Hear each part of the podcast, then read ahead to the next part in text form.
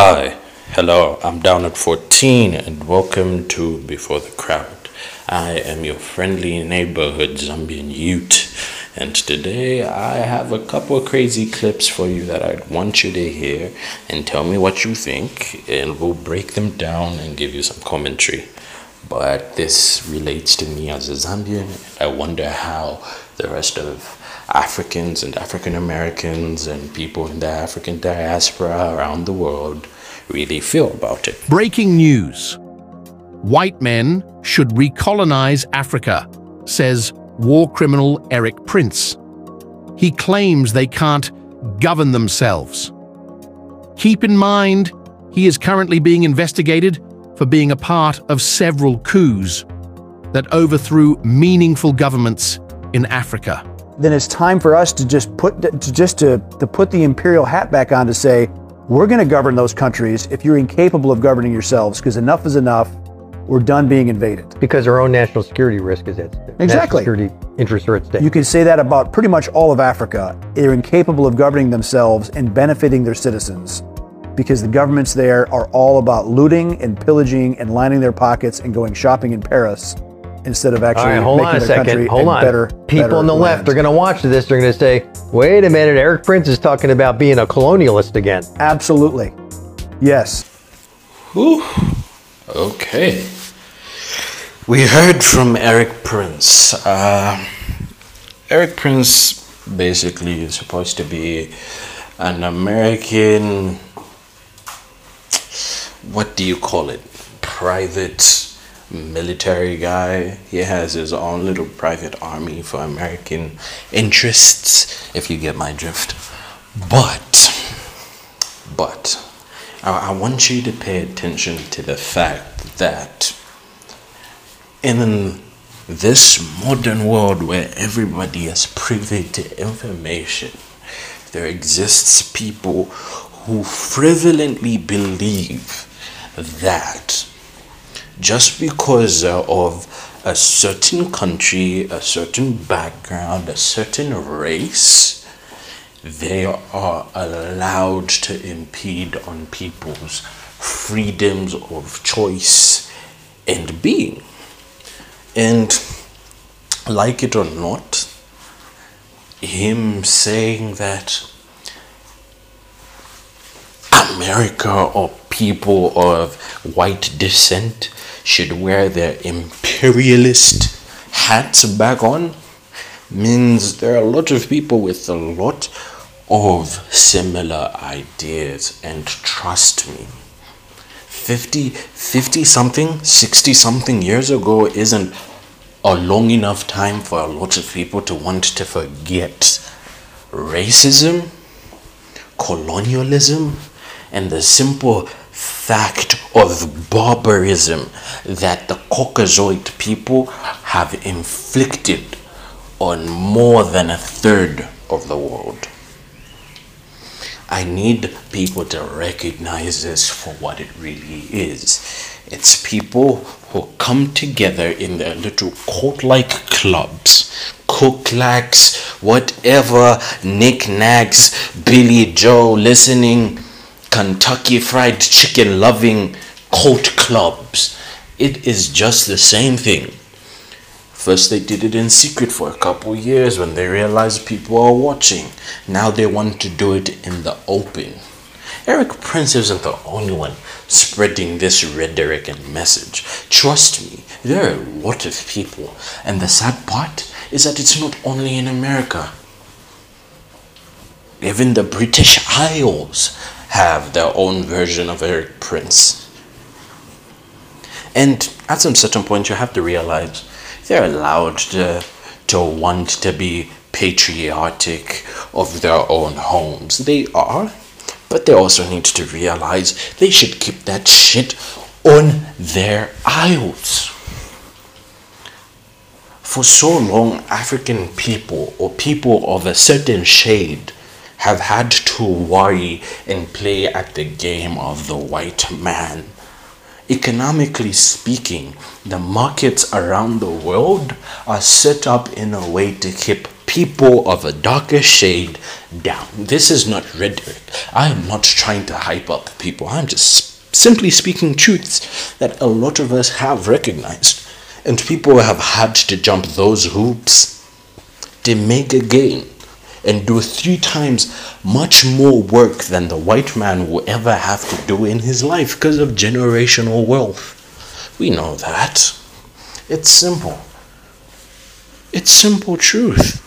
Trust me, there is there is more I could speak about here, but the sad fact is that every youth and grown up out there knows this. We've had to fight so hard to simply see representation on TV, in work, and simple living.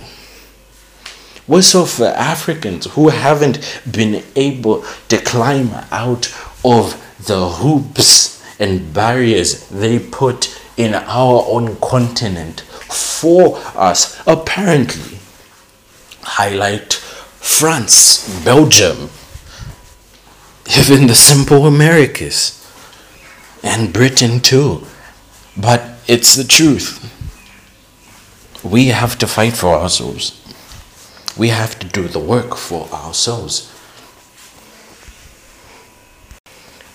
Okay, I'm, I'm going to show you another clip. And if it hasn't sunk in yet, you, you're going to hear it for yourself. And it will click. There are like five more. If you've been on TikTok for a while, you must have heard about a ton of Africans telling you that Europeans stole Africa's resources. Now, there's a lot to say about that. First and foremost, most of these resources are still in Africa and they're not being stolen by Europeans. They're actually being sold to Europeans by the African state leadership. Your own elites are robbing you. It's not us doing it. Not anymore. The real issue, of course, is why aren't Africans using their own resources to do things? Why does Mr. Beast have to go to Kenya to build water wells? Why didn't the Kenyan government do it themselves? I suppose the Kenyan government could have done it themselves. They just chose not to do it. Nigeria is now a country of almost 220 million people, the largest country in Africa. But they only produce about 10% of the electricity that a small country like Hungary. Hungary only has 10 million people, but they produce 10 times as much electricity as Nigeria does. I mean, I know you want to have your Wakanda, right? But do you expect white people to give it to you? No, you're supposed to build it yourself. Having said all this, it is of course obvious that we Europeans in the north need to prepare for a possible, potential African rise in terms of technology and therefore also in terms of military capacity. And that means we in Europe need to already start looking ahead and thinking ahead about how we are going to win the war against Africa because there will be a future war between Europe and Africa. I love how he goes. Europeans aren't stealing your resources anymore. It's your own elite people who do it now. Our own people do it right now because they're funded and coerced by and even blackmailed by the European elitists. You people when the queen was around and alive, she would go on her own national television wearing jewelry made out of minerals that were ransacked from the continent of Africa and Asia. You think we don't know that? We know our own history. We know you've tried hard enough to make sure that we are subservient and can just play along to your weird rhetorics. We've seen it. We know how hard white people try to make 50 to 60 years look like such a long time. It's not. It has never been. There are people still dealing with the fact that you and your ancestors don't like other people. You just don't know how to stay alone and cope and be by yourselves. You try your hardest to intervene because of some self righteous need to be saviors. We don't get it, but that's just who you are. we are not yet done. Gone run another clip. Africa, where it is, also impoverished. It's absolutely vital for the prosperity of everyone else. So let's get clear about that. Okay, and this means all the economic structures, all the global institutions, and the economics we teach everyone is all designed to keep Africa exactly where it is. And whether it is Europe or US or now China, it's always the same. We need Africa to be impoverished because we need those raw materials and we need them dirt cheap.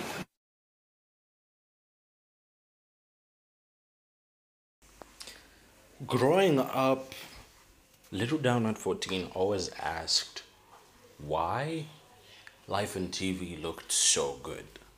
And trust me, every kid who grew up, and I, I'm pretty sure I have mentioned this, any kid who grew up in Zambia around maybe 2005 to 2015 had a DSTV or free to air. If you had a free to air first, you saw life like three, four standards of living.